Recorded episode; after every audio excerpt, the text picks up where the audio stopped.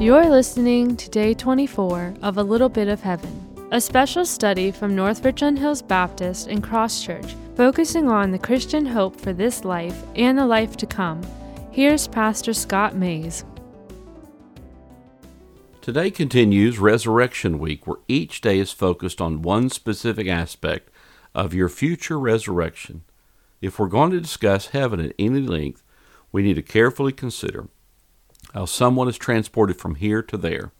Today's focus is the earth's future resurrection. We're told in the New Testament book of Romans that the very earth you're walking on is groaning and moaning for the day of its resurrection. Things are not as they should be in our world. A quick glance at my news feed today shows me where a dead baby is discovered at a northeastern distribution center. Oh, the tragedy for those parents. NBA referees will answer questions in real time through Twitter. Can you imagine the vitriol? There's the possibility of politicians rigging online polls. And lastly, there's a battle over a stalled government in Washington. No, things are not good by any stretch of the imagination. There's rancor, there's fear, distrust, and suffering all around us. Yet to consider that plants, trees, earth, and rocks are crying out for a solution while for most of us that would be a stretch. And yet, if we stop and think, if we pause, we'll recognize a longing for something inside of us, something fresh and new. I'm not suggesting it's the hope of simply new toys or new conversations or new journeys, but there's something inside all of us that longs for something new because the world is not right.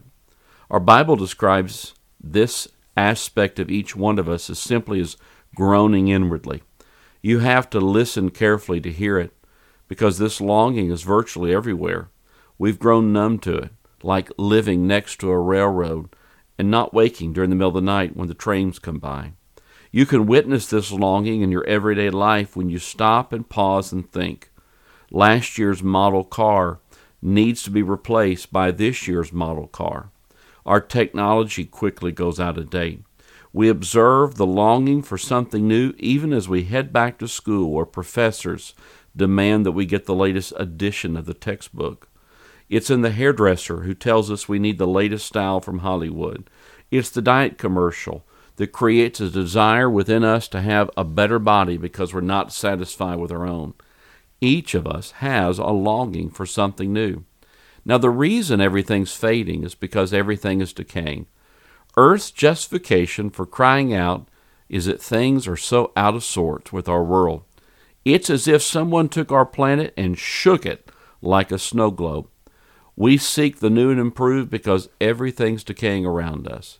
And the Bible tells us why this is. Because as we hear the voice of God to the very first man saying these words, Cursed is the ground because of you. In pain you shall eat of it all the days of your life thorns and thistles it shall bring forth for you, and you shall eat of the plants of the field. Many years later, Paul, commenting on these words, simply stated creation was subjected to futility. So our bodies fade, the quality of our work fades, and our very lives fade. All of this in the midst of an earth that's hurting and heaving for the day of redemption. It took God Himself to reverse the fading effects of death and decay Radical, fresh hope is found in the midst of our fading globe when we view the resurrection of Jesus Christ. Humanity was and is helpless against what scientists call entropy.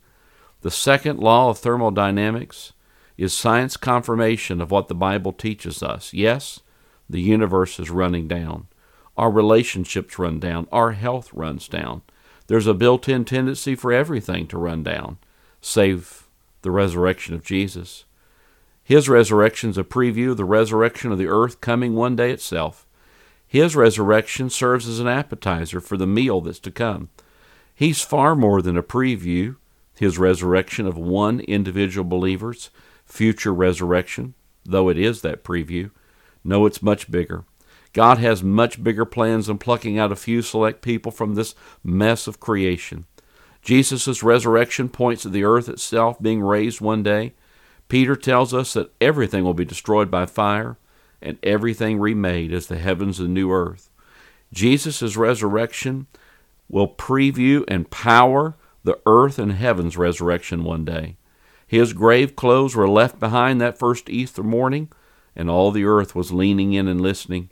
His resurrection is the fuel for the resurrection of every plant, shrub, bush, rock, and mountain. I remember just days ago, weeks ago, where Paradise, California was burnt during the record year for California wildfires. But there's a day coming when Paradise will never be touched by fire. So look back now, my friend. Look back now to an empty tomb outside of Jerusalem. Look back with fresh eyes at an empty cross and know God's action in raising His Son points toward the hopeful raising of everything around you.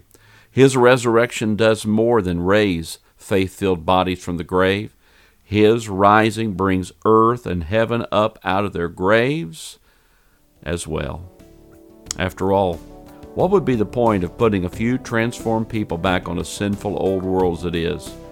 Yes, one Sunday 2,000 years ago was a preview.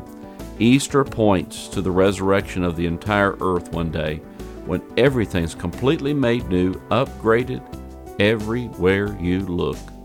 Who knew that Easter was anything more than flowers, candy, and some hidden eggs?